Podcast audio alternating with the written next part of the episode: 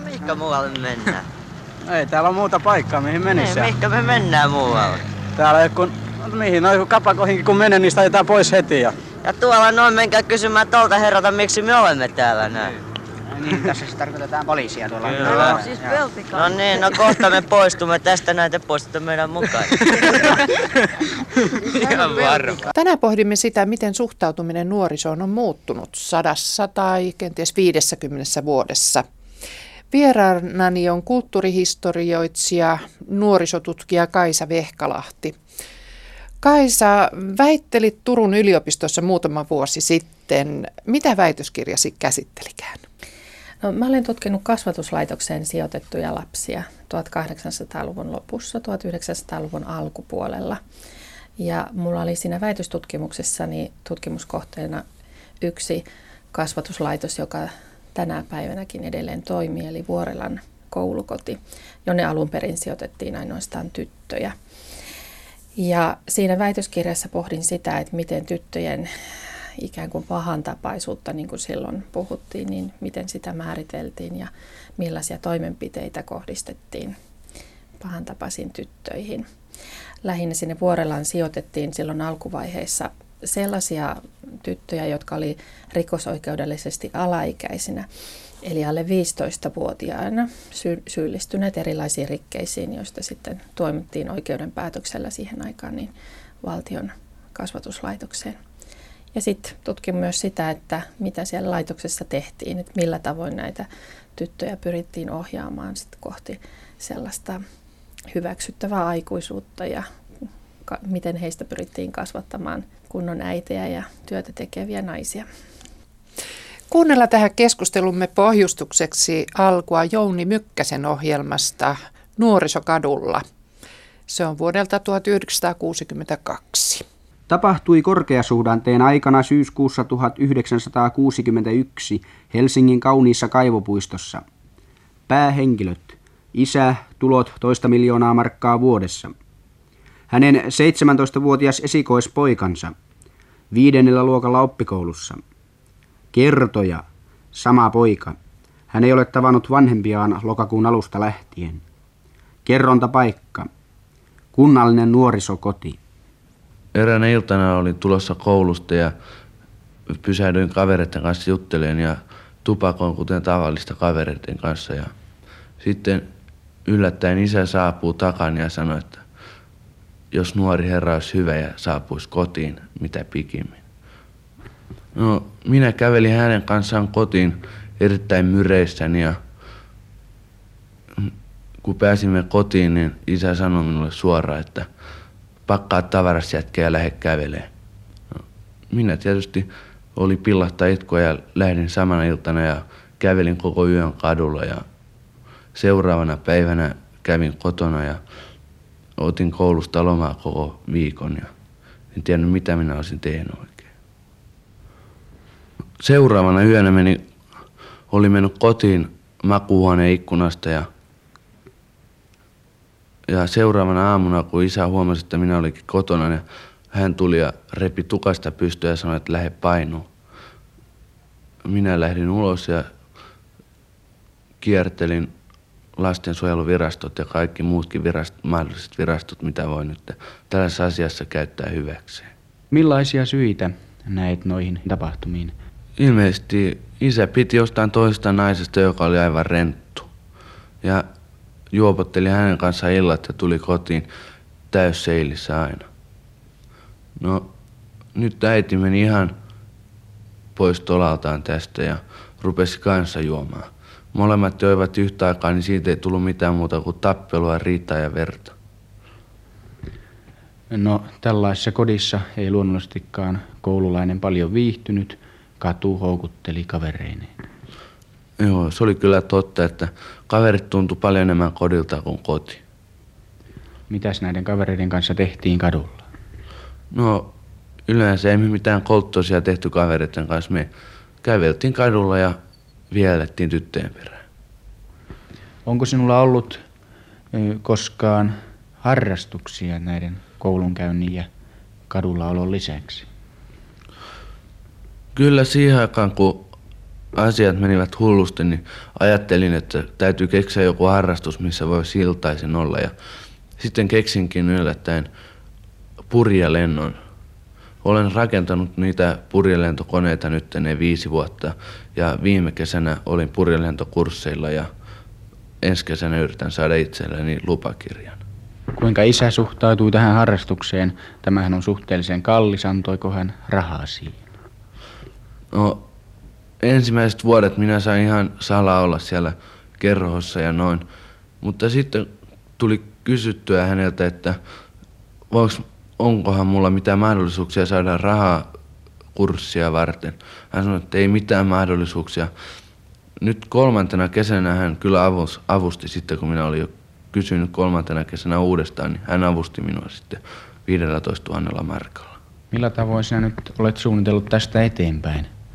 Täällä poikakodissa on televisio ja niin poispäin, jotka iltaisin viihdyttävät. Millaiset ovat tulevaisuuden näkymät? No, tulevaisuuden näkymät on erittäin hyvät. Minä yritän ilmeisesti käydä oppikoulun loppuun ja yritän ilmavoimiin. Tämän nuorukaisen kadulla maleksimisen ongelma oli perin henkilökohtainen ja salassa muilta. Eniten huomiota herättävät ne nuoret, jotka liikkuvat asutuskeskuksissa äänekkäinä ryhminä. Pientä tai joskus suurtakin ilkivaltaa tehden he häiritsevät ympäristönsä asukkaita. Rehellisesti muistelee erään töölöläisen nuorukaisjoukon, eli Lössin, 15-vuotias jäsen hengenvaarallisia kilpajuoksujaan umpiomaisen korttelin katoilla. Ammatiltaan hän on juoksupoika. No siellä me juostiin ja meillä oli semmoinen niin kilpajuoksu, että kuka ensimmäisen kertaa tämän korttelia tuo 7-8 kahdeksannen kerroksen korkeudessa. Ja kyllä se pelotti vähän, mutta mitä siinä kerran jokainen lupasi, että juostaan, niin juostaan pois. Sit. Mutta sitten joku vastapäisen talon vanha mimmi tuolta ylhäältä vissiin näki meidät ja soitti poliisin. Ja Johanne tulikin vähän perässä. Me katsottiin alas katolta ja nähtiin, kun ne poliisiauto pysähtyi alle. Silloin me arvettiin, että se on meidän takia. Painettiin äkkiä alas, mutta kun me tultiin tikkaat alas, niin siellä oli jo mimmejä vastassa, siis naisia vastassa vaikka kuinka paljon. Ja uusi jokainen, minkä kerkesi, että johon tapatti itsenne tuolla lailla. Sitten tuli poliisikin samassa sinne mökään. Siinä sattui kyllä olla yksi telkkariantti siinä meidän edessä ja tuommoinen 15 tonnin arvoinen ja siinä ihan keskellä käytävää. Ja sitten, mitäs se kerran oli siinä edessä, me heitettiin se alas ja jäi roikkumaan johtajan ja ristiin kai rikko jonkun ikkunan kerran. Jotain kilinää se kuului. Ja siitähän sitten ne poliisikin rupesi meille huutaa. Muodostaako tämä porukkasi, josta nyt kerroit, sellaisen yhteisen piirin tältä alueelta? No se on tästä, että korttelin poikia ja on oike- tai oikeastaan tämän korttelin toisenpäin poikia ja me ollaan tuossa yhdessä baarissa aina tuossa. Ja, ja näillä lähikaduilla käveleskellä? No kuljetaan lähikaduilla ja heitellään tyttöä lumipalloille tämmöistä. No oletteko muuta tällaista pahaa, jos tätä pahaksi voisi sanoa niin kuin sitä yleensä täytyy sanoa?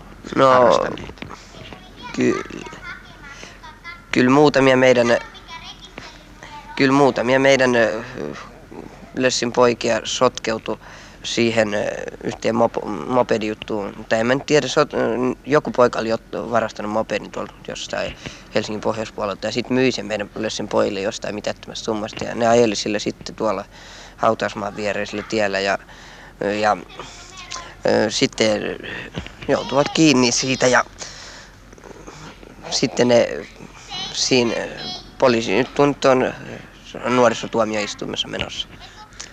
Sinä olet nyt 15-vuotias. Ovatko nämä Lössin muut jäsenet suurin piirtein samanikäisiä? No 15-16-vuotiaita. Mihin aikaan te aina tulette tänne kadulle tai baareihin no, ja kortteliin? No siinä kuuden seitsemän välillä usein tullaan tuohon baariin ja sitten si- siinä istutaan parikymmentä minuuttia, kun baari teki nyt uuden vuoden alusta uuden määräyksen, että ei saa olla kuin 20 minuuttia yhden pullon kanssa, kaksi poikaa. Ja ja sen semmoista, että ei sitä enää istuta siellä tuntikausi niin kuin aiemmin. Mutta kyllä sit sitä men ostaa uusi pullo ja, tai mennään ulos ja johonkin jotain tehdään. Tiedätkö, onko tässä lähikortteleissa tai muualla kaupungissa vastaavanlaisia lössejä? No voin sanoa melkein, että jokainen kortteli muodostaa oman lössinsä, isommat korttelit useampia ja mm, jopa joku talo omansa. Ja Ja on sitten muun muassa tuolla Vaasan seudulla on kurviellössä, nimitetty, sen suurempi oikein, joka on toiminut useampia vuosia aina lutuutta ikäluokkaa tilalle, kun vanhemmat on mennyt sotaväkeä ja miehistönyt, ettei enää viitsi kulkea tuolla sakeissa. Harrastaako tämä sinun lössisi muuta kuin kadulla oleskelua ja baareissa käyntiä?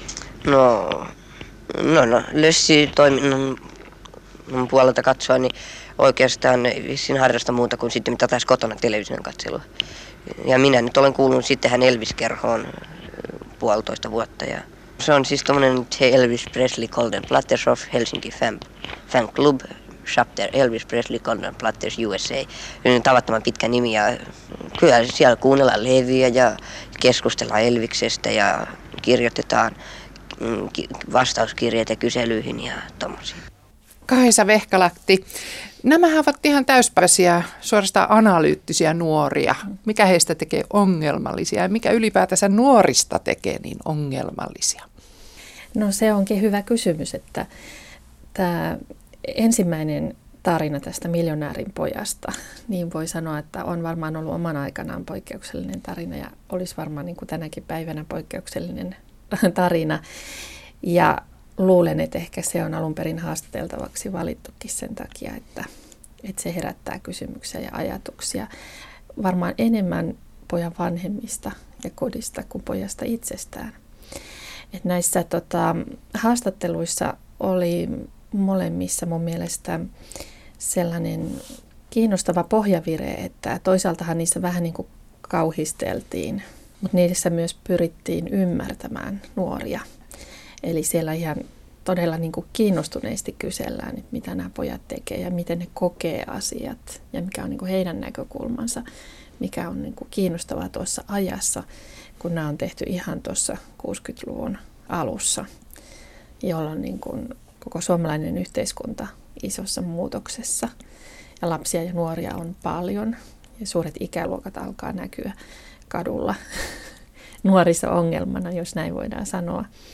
Ja on niin kuin sellainen, olemassa sellainen ikään kuin sukupolvien välinen kuilu siinä 60-luvun ilmapiirissä. Niin näissä radio-ohjelmissa niin kuin pyritään hakemaan jotenkin tietoa siitä, että mitä nuoret tänä päivänä tekee, missä ne liikkuu, minkä takia. Ja, ja on aika loppujen lopuksi aika ymmärtäväinen ote sitten kuitenkin tuossa, miksi nuori, miten nuoria haastatellaan. Niin, tuossa 60-luvun alussa todellakin nämä suuret ikäluokat alkoi tulla teini-ikään ja silloin varmasti varsinkin kaupungeissa tämä ongelma johtuu aika paljon siitä, että koko Karjalan väki 420 000 evakkoa jouduttiin sijoittamaan, sota oli tehnyt tuhojan ja niin päin pois, eli asuntopula oli hirvittävä ja asunnot pieniä, paljon väkeä pienissä nurkissa ja nuoret oli sitten kadulla. Se oli varmaan se erityispiirre siihen aikaan. Joo, näin on. Et, ähm, se on hyvä kysymys, että mi, missä vaiheessa niin nuorista tulee tämmöinen nuoriso-ongelma ja, tai minä vai, missä vaiheessa nuoruus sellaisena ikäkautena, kun me se tänään ymmärretään, niin missä vaiheessa se syntyy. Et voidaan sanoa, että totta kai nuoria on ollut aina olemassa ja varmaan jos lähdetään tutkimaan ihan vaikka antiikin tekstejä, niin sieltä löytyy sitä keskustelua siitä, että miten tapojen turmellus jyllää ja pelkoa siitä, että mitä nuorista sukupolvista kasvaa.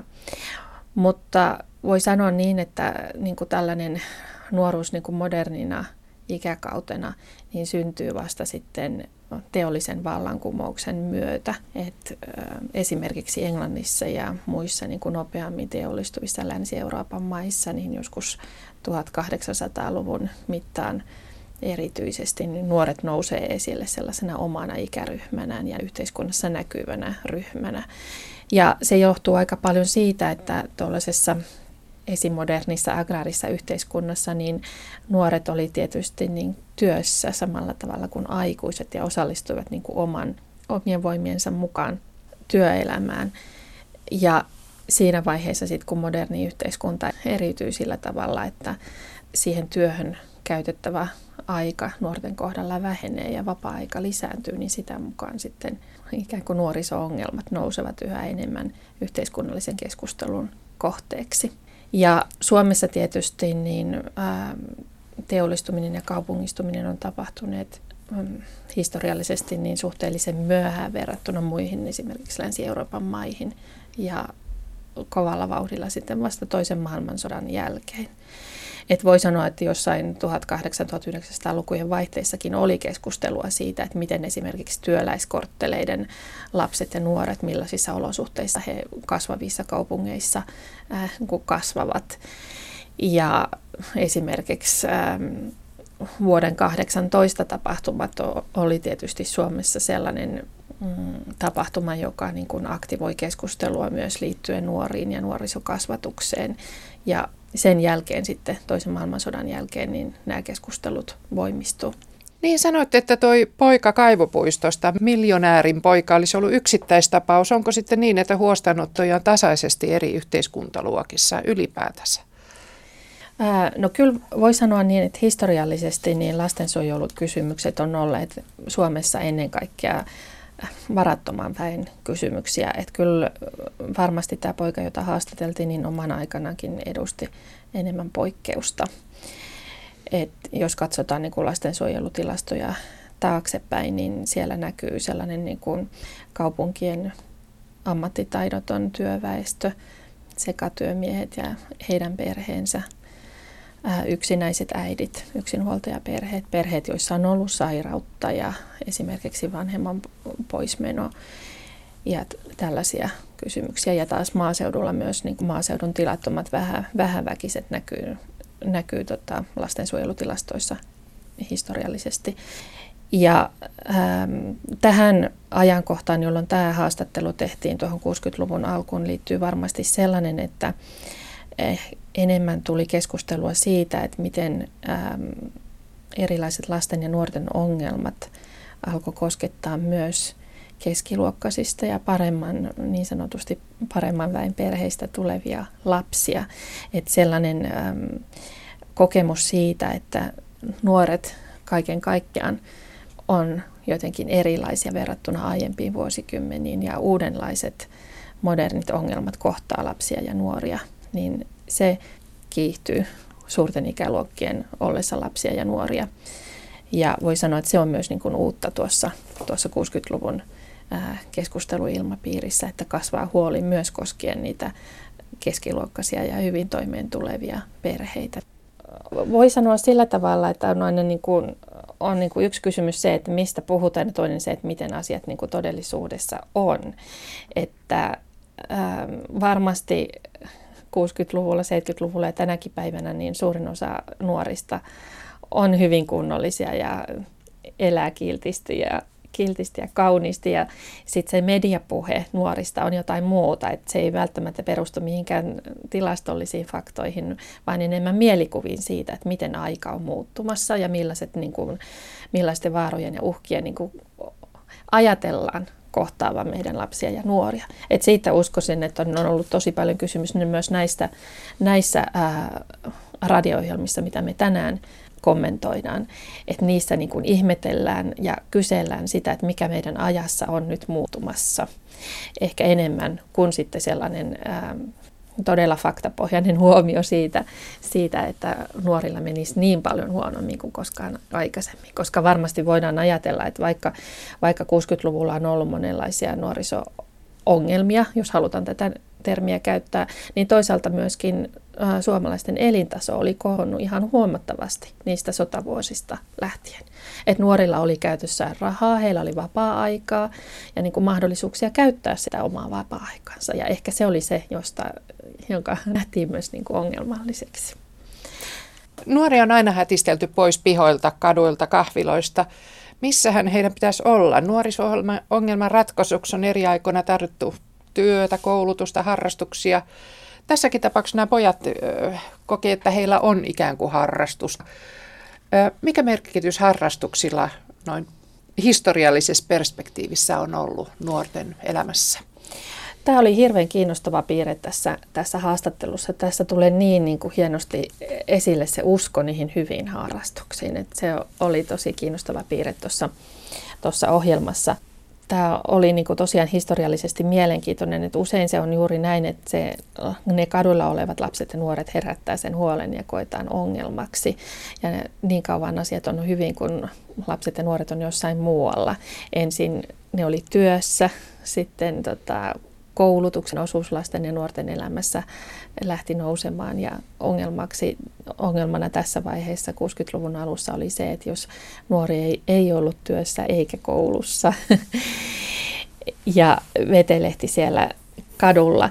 Et tässä näkyy hienosti se keskustelu, että miten tuossa vaiheessa esimerkiksi nuorisotalotoiminta on ollut vielä hyvin niin kuin lapsen kengissä. Tässähän ei niin kuin sinänsä puhuttu tällä nimikkeellä nuorisotaloista, mutta siinä niin kuin peräänkuulutettiin sellaisia avoimia tiloja, joissa nuoret vois olla niin kuin sellaisessa sopivassa ja hyväksytyssä ympäristössä. Että siinä mainittiin noin baarit, baareissa vetelehtiminen ja miten baarin pitäjät hätisteli nuoria pois.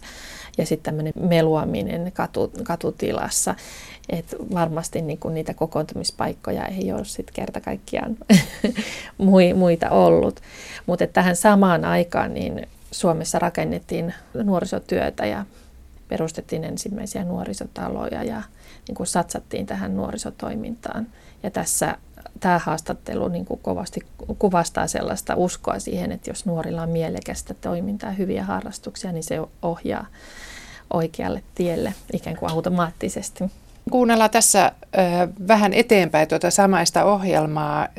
puhutaan näistä, juuri näistä kahviloista ja muista enemmän. Pääkaupungissa ovat erityisesti rautatieaseman ja ylioppilastalon lähialueet muodostuneet nuorison ylikansoittamiksi. Näillä paikoilla viihtyvien, tupakoivien nuorukaisten ja neitosten teennäisen kovan ja julkean pinnan alta paljastuu useimmiten tyhjyyttää vaikeroiva ihminen. Heräävä sukupuolten välinen kanssakäyminen saa helposti heidän keskuudessaan vääristyneitä muotoja. Näistä asioista oli helppo keskustella kadulla, mutta ääninauhan paljastavaa korvaa tuntuivat varsinkin tytöt pelkäävän. Nämä pojat olkoot tässä suhteessa poikkeuksena säännöstä. No mihinkä muualle mennään? Ei täällä on muuta paikkaa, mihin menisi. Ei, mihinkä me mennään muualle? Täällä kun, mihin, no kapakoihinkin kun menen, niin sitä pois heti. Ja... ja tuolla noin menkää kysymään tuolta herralta, miksi me olemme täällä näin. Niin, tässä siis tarkoitetaan poliisia tuolla. Kyllä. No, siis No niin, no kohta me poistumme tästä näitä poistutte meidän mukaan.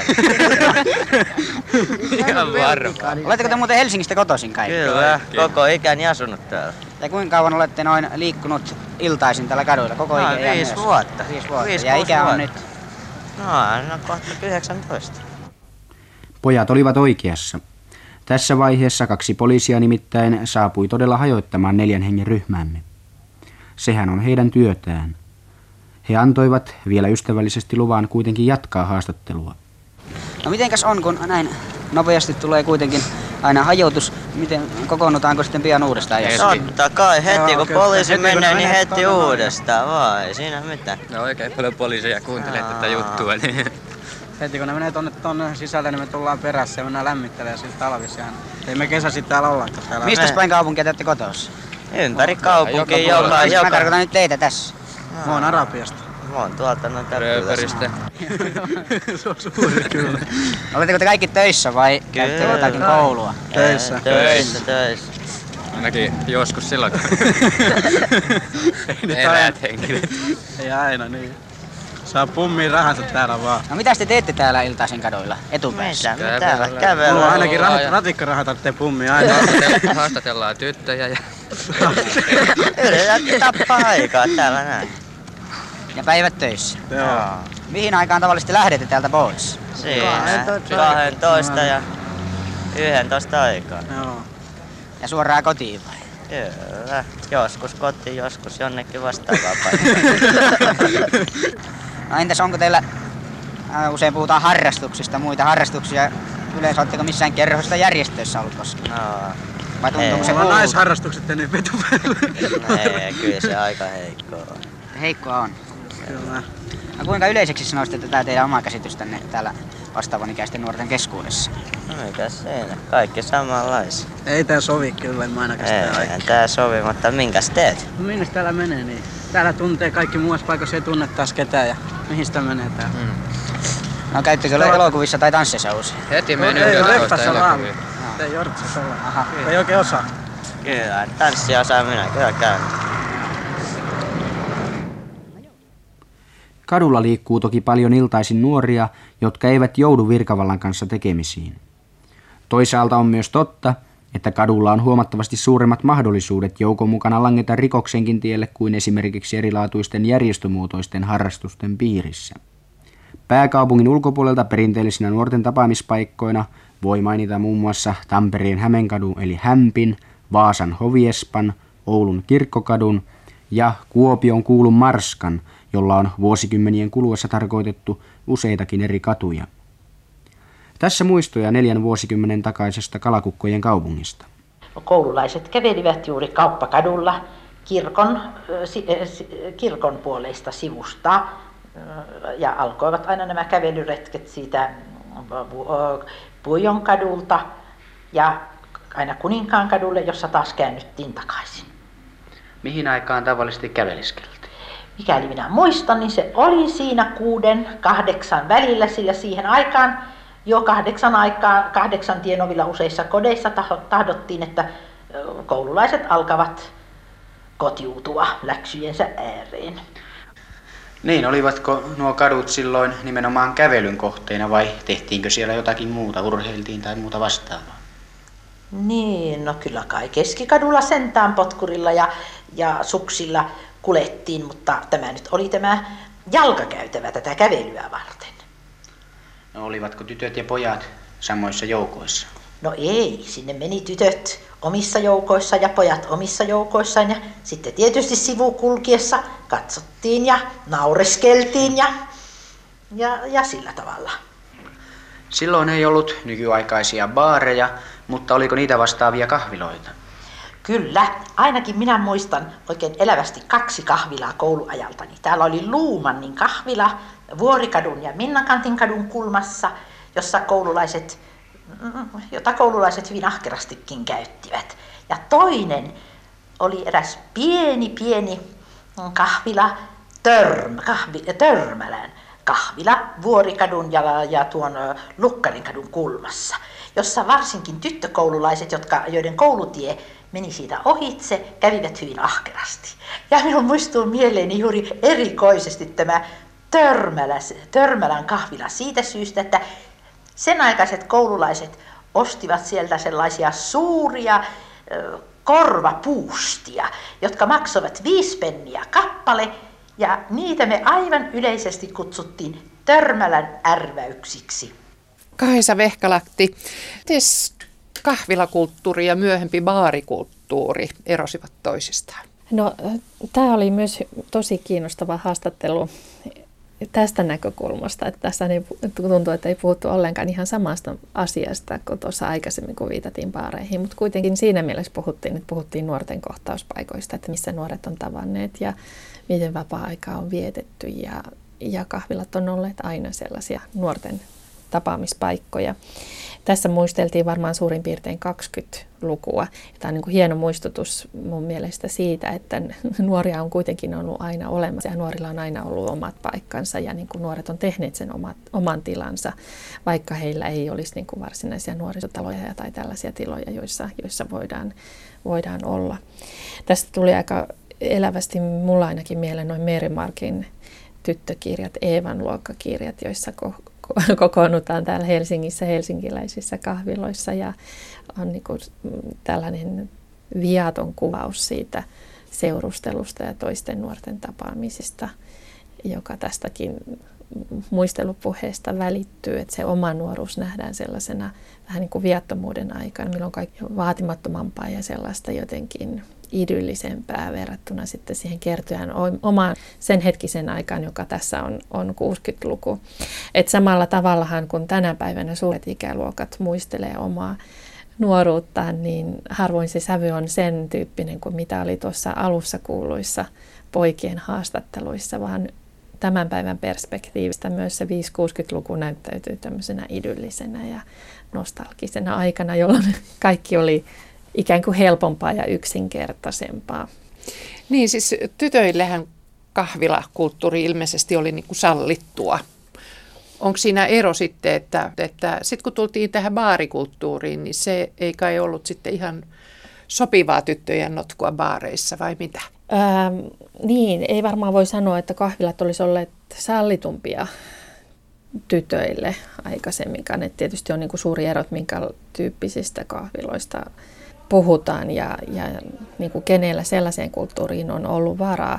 Että tavallaan tässä Kuopion Marskan esimerkissä niin ehkä muistellaan semmoista oppikoulunuoruutta. Että ei varmasti niin kuin työläisperheiden tytöillä olisi ollut varaa mennä koulun jälkeen niitä ärväyksiä ostamaan, vaikka ne kuinka viisi penniä maksavatkin, että heillä oli kiire kotiin hoitamaan pikkusiskoja ja, ja tota niin, tekemään töitä ja käyttämään nekin rahat sitten kotiin. Tuossa mun aiemmassa tutkimuksessa, kun tutkin näitä tota, rikoksiin syyllistyneitä tyttöjä 1800-1900-lukujen vaihteessa, niin voi sanoa, että esimerkiksi näillä, näillä tota, kasvatuslaitokseen päätyneillä tytöillä, joilla oli rikkeitä taustallaan, niin heistä suurin osa oli tuomittu omaisuusrikoksista, ihan 90 prosenttia. Ja ne tyttöjen rikosten ähm, juuret monesti oli tällaisessa ähm, tämän tyyppisessä kaupunkilaiselämässä, jota tässä niin kuin hyvin nostalgisesti kuvattiin, että tyttöjä, joilla ei olisi siihen niin kuin muuten ollut varaa, niin näpistivät kaupasta lettinauhaa, jopa kangasta ja, tai varastivat rahakukkaroita sitten jossakin vaikkapa yleisessä saunassa tai niin nais, naisvieraiden taskusta ja kävivät sitten sillä rahalla elokuvissa ja kahviloissa istumassa, ostivat leivoksia ja, ja käyttivät tällä tavalla sitten ne, ne, ne pennuset, mitä, mitä saivat käsin. Siinä oli niin kuin se, saattoi olla taustalla sellainen selvä tarve niin kuin tehdä sitä, mitä muutkin lapset ja nuoret tekee, vaikka heillä ei niin kuin kotoa ollut siihen varaa ja äiti ei olisi varmasti tykännyt siitä, että vähät rahat tuhlataan tällaisiin huvituksiin. Erot oli varmaan suuria eri yhteiskuntaluokkien mm. välillä, että,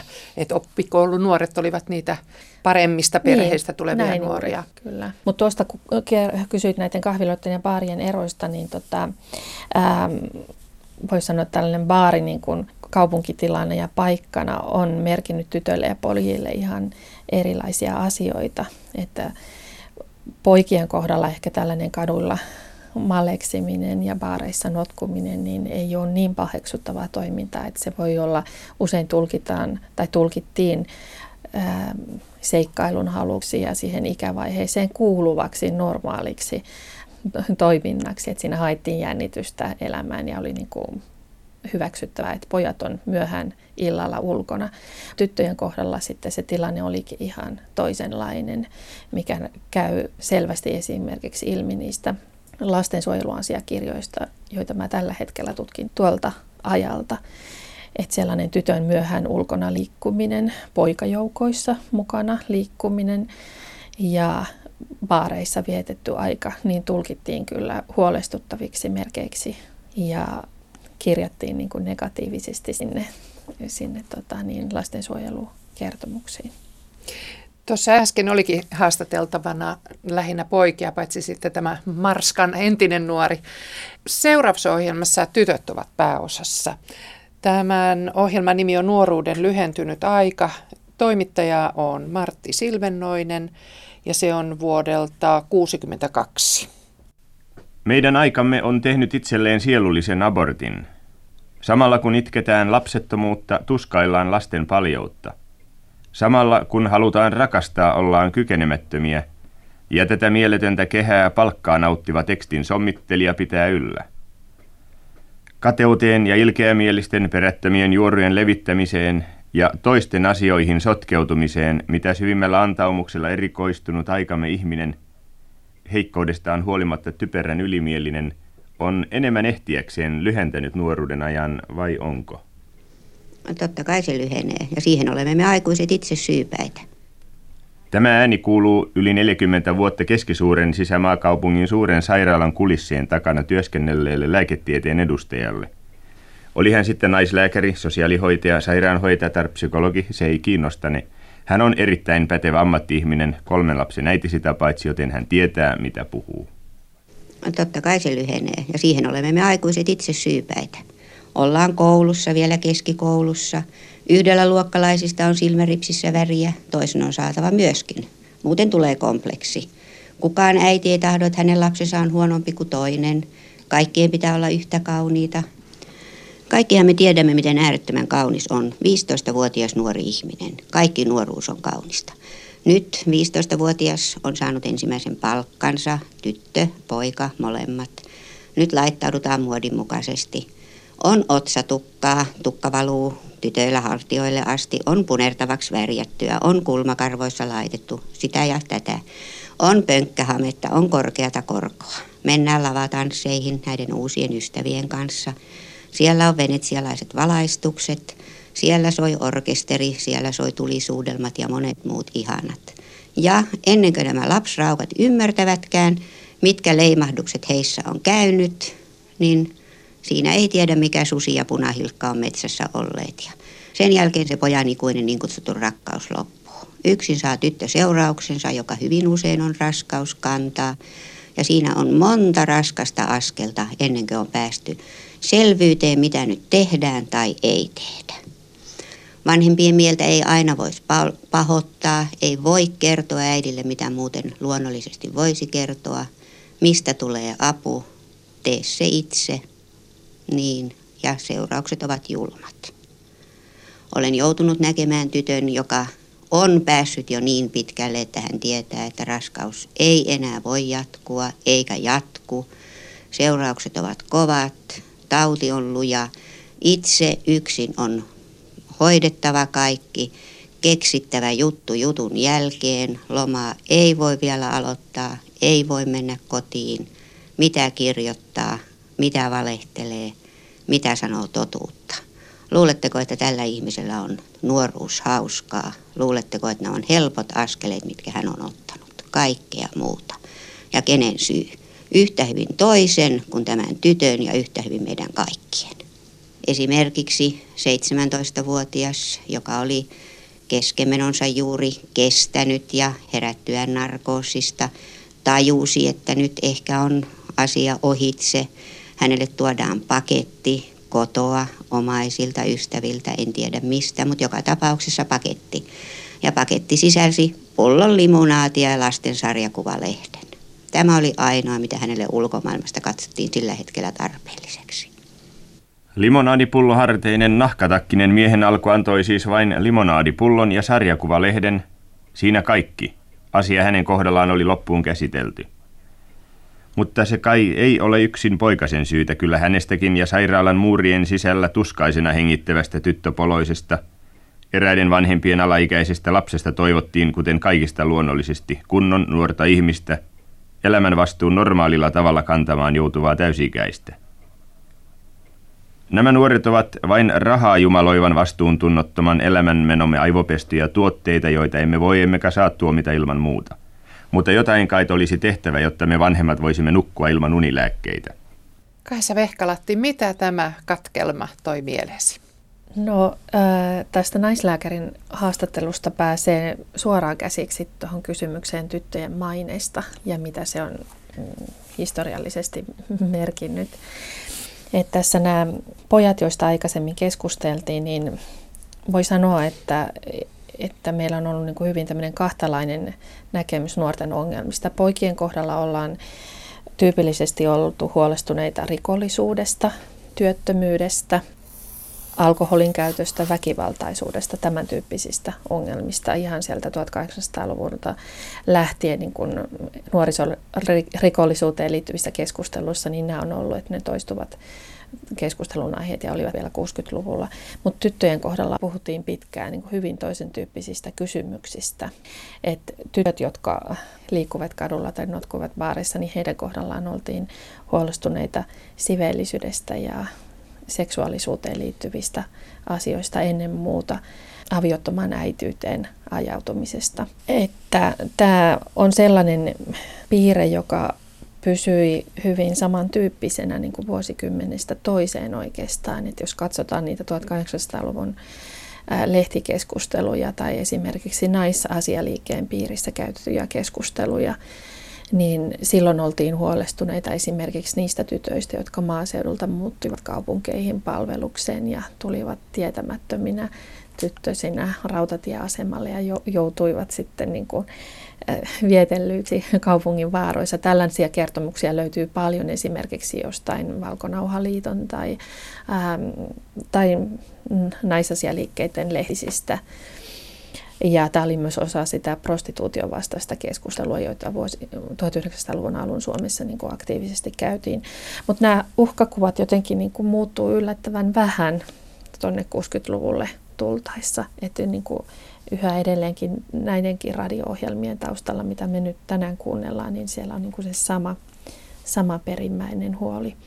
Ja myös huoli sitten tyttöjen kautta niistä tulevista ää, sukupolvista, että millaisia kasvattajia näistä tulee ja miten nämä nuoret äidit selviää. Kiinnostavaa on se, että, että kun tämä ohjelma tehtiin 1962, niin samana vuonna Suomessa popsittiin ensimmäiset e-pillerit. Ja kuitenkaan aborttien määrä ei niin kuin kääntynyt mitenkään laskuun niiden myötä, vaan päinvastoin lähivuosina siitä eteenpäin 60-luvun loppupuolella nousivat aika mm. huimasti. Mistä tämä kertoo? No tässähän tämä ilmeisesti lääkäri niin kuin viittaa hyvin verhotusti ja sellaisiin kau- ja vähän jännin sanakäänteisiin siihen tilanteeseen, mikä Suomessa just tähän aikaan oli ja käytiin keskustelua siitä, että pitäisikö aborttilainsäädäntöä löysentää. Että Suomessahan oli 1950-luvulle saakka abortti mahdollista ainoastaan niin kuin lääketieteellisen perustein, niin niitä tehtiin todella vähän. Ja sitten vasta vuonna 1969 Suomessa tuli voimaan lainsäädäntö, joka mahdollisti niin kuin laajemmin sosiaalisin perustein abortin tekemisen, esimerkiksi tytön nuoren iän vuoksi. Ja tietysti e-pilleriä pidetään tämmöisenä niin kuin nuorten seksuaalikäyttäytymisen vapauttajana ja se on tavallaan niin kuin semmoinen 60-luvun symboli se e-piller, mutta täytyy tietysti niin kuin muistaa, että ei se niin nopeasti levinnyt Suomessakaan, että ei se ollut kaikkien nuorten saatavilla samalla tavalla eikä niin kuin muuttanut välittömästi, välittömästi sitä käyttäytymistä. Mitä nuorisotyö on tarkoittanut eri aikoina? Ää, niin kuin tuossa aikaisemminkin viitattiin, niin tämä 60-luvun alku, josta nyt keskustellaan, niin on sitä aikaa, jolloin niin kuin kunnallista nuorisotyötä oltiin, oltiin rakentamassa vasta. Et hyvin pitkään nuorisotyö on ollut järjestöjen tekemään nuorisotyötä pelkästään. Että toki tuhat, meillä on järjestöjä, jotka on toimineet 1800-luvulta lähtien. Seurakunnissa on tehty ja tehdään edelleen paljon arvokasta nuorisotyötä. On partiota ja monia kristillisiä järjestöjä, jotka on Suomessa toimineet pitkään ja työväenliikkeellä oli sitten omat nuorisojärjestönsä jo 1800-1900-luvun vaihteesta lähtien, mutta vasta toisen maailmansodan jälkeen alettiin sitten satsata tavallaan niin kunnallisella tasolla siihen, että järjestelmällisesti niin perustettiin nuorisotyölautakuntia kuntiin, alettiin puuhata nuorisotaloja suurempiin kaupunkeihin ja palkata nuoriso-ohjaajia. Että nämä haastattelut, joita ollaan tässä kuultu, niin on kyllä hyvin kiinnostavia niin kuin siinä suhteessa, että niissä oikeastaan vielä ei viitata nuorisotyöhön samalla tavalla kuin jos nämä haastattelut tehtäisiin tänä päivänä, niin silloin siellä varmaan olisi haastateltu esimerkiksi nuorisotyöntekijöitä. Puhutaan vielä lopuksi siitä, että miten yhteiskunta on eri aikoina pyrkinyt auttamaan lapsia ja nuoria, joilla on hankalat kotiolot tai käyttäytyvät jollain tavalla häiritsevästi tai niin, että se koetaan häiritseväksi käyttäytymiseksi. Viimeinen arkistopala kertoo tästä. Kyseessä on Anna-Liisa Anttilan toimittama ohjelma vuodelta 1965. Helsingin lastensuojelun huoltotarkastaja kertoo. Viranomainen on sana, jolla saattaa olla ikään kuin persoonattoman kylmä kalskahdus. Tulee helposti mieleen suuren ja tärkeän virastopöydän takana istuva mies tai nainen, jota pitää lähestyä kunnioittavin mielin ja jopa hiukan pelätenkin. Huoltoviranomaisen nimi saattaa saada vielä oman kaikunsa. Minua vastapäätä istuu tällä hetkellä Helsingin kaupungin lastensuojeluviraston johtava huoltotarkastaja Lea Pitkänen, joka edustaa nykypäivän huoltoviranomaista erittäin myönteisellä ja luulisin myös tyypillisellä tavalla.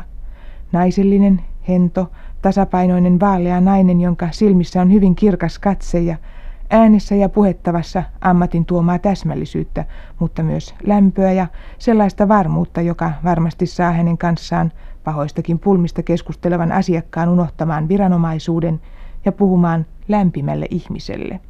Te olette käytännön huoltotyöntekijänä joutunut monenlaisten tehtävien eteen ja minusta tuntuu, että tuo ammatti, jos mikä on hyvin, hyvin vaikea ja vaativa, onko se vain työ vai onko se todella kutsumus?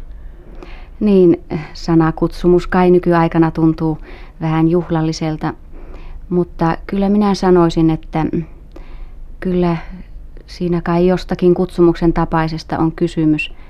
Nimittäin sanoisin, ettei tätä työtä jaksa vuodesta toiseen, ellei ole tietynlaista mieltä, kun tähän työhön lähtee. Kutsumustyöstä yleensä pitäisi saada suuri tyydytys, tuntea suurta työn iloa. Mitenkä on lastensuojelijan ammatissa? Niin, kyllä, kyllä minä sanoisin, että kyllä tämä työ varmasti tekijälleen tyydytystä antaa. Mutta sanoisin myöskin toisen puolen, ja se on se, että tässä työssä täytyy myöskin kestää pettymyksiä. Mitä te nyt pitäisitte pahimpina epäkohtina, joita tässä lastensuojelutyössä esiintyy?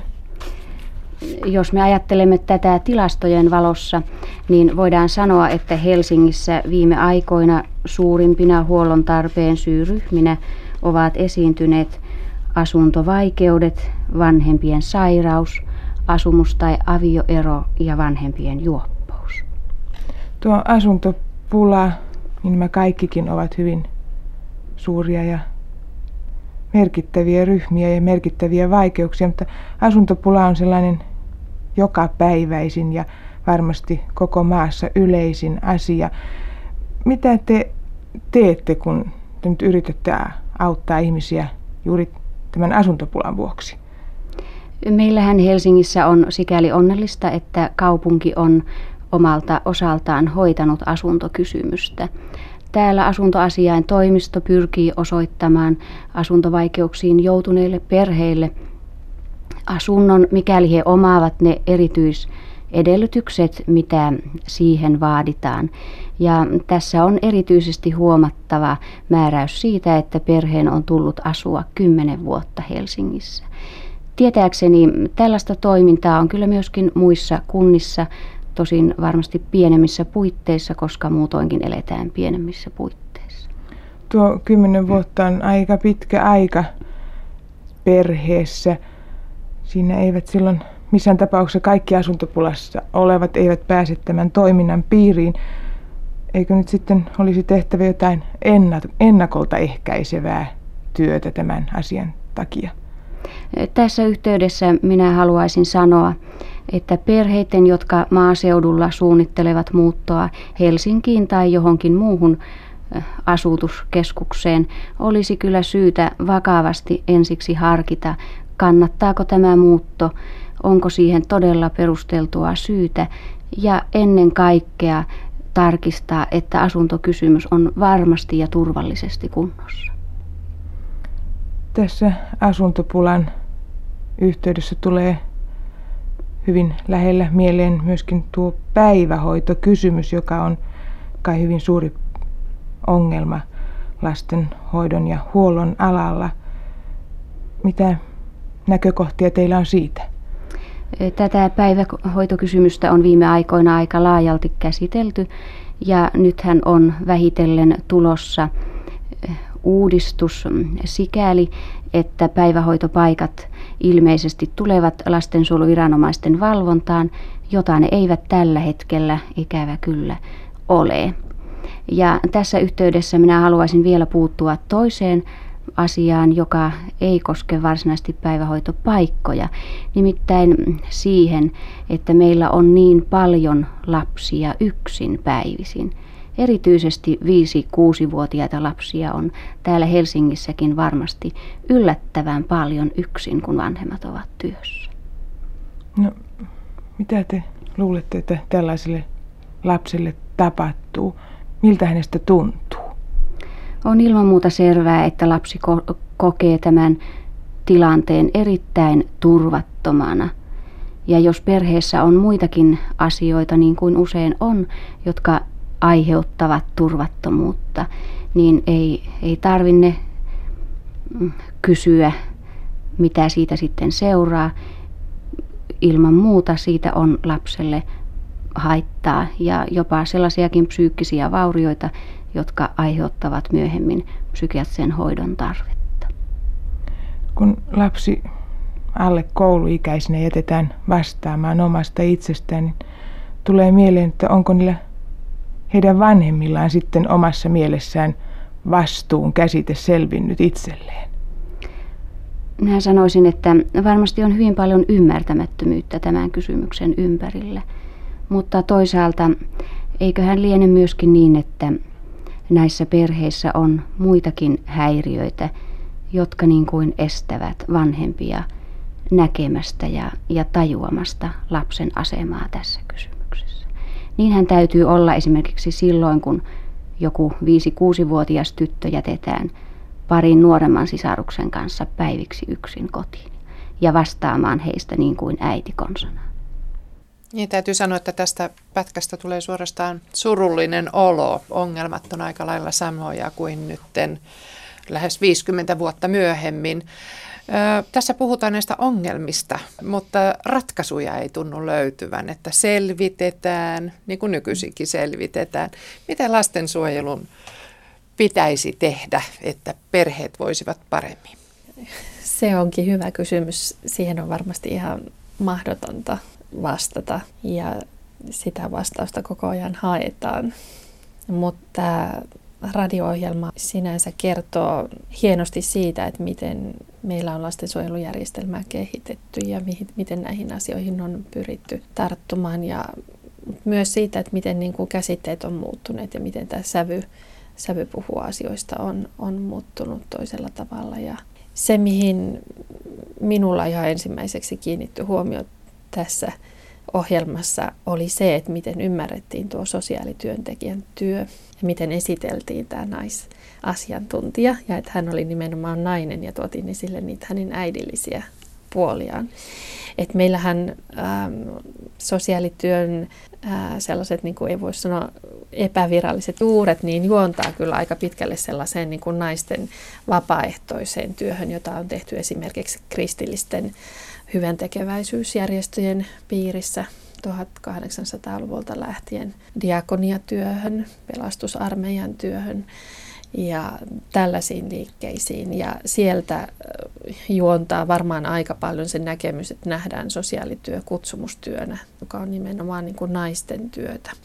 Niin, tuossa ne suurimmat muutokset varmasti, mitä on vuoden 65 jälkeen tullut, on tämä lasten subjektiivinen oikeus päivähoitoon, että tänä päivänä ei varmaan tapahdu enää yhtään sellaista, että 5-6-vuotias tyttö huom nimenomaan tyttö, jätetään kotiin hoitamaan pienempiä sisaruksia, kun vanhemmat ovat töissä. Mutta miten sanoisit, tuleeko kaltoin kohdelluista lapsista tai just tällaisesta niin kuin yksin, paljon yksin jätetyistä lapsista väistämättä aina ongelmanuoria?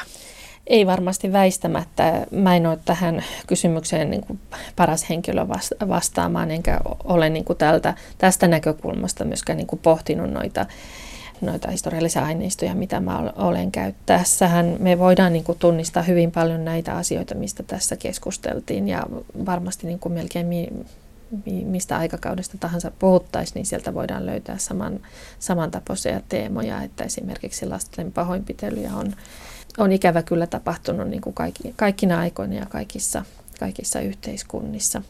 Ja tämä keskustelu niin linkittyy niin kuin tietysti useisiin tuona ajana ajankohtaisiin yhteiskunnallisiin kysymyksiin, mutta erityisesti esimerkiksi muuttoliikkeeseen. Tässähän oli hyvin niin kuin semmoinen sävy kuitenkin, että pyrittiin jarruttamaan muuttoliikettä ja ehkäisemään sitä, että maaseudulta muutti perheitä yhä enemmän, erityisesti tänne Helsinkiin. Että se on, oli niin kuin se 60-luvun niin kuin henki ja pohjavire monella tasolla, että oltaisiin toivottu, että ihmiset olisi pysyneet maaseudulla. Kiitos haastattelusta Kaisa Vehkalatti. Kiitos.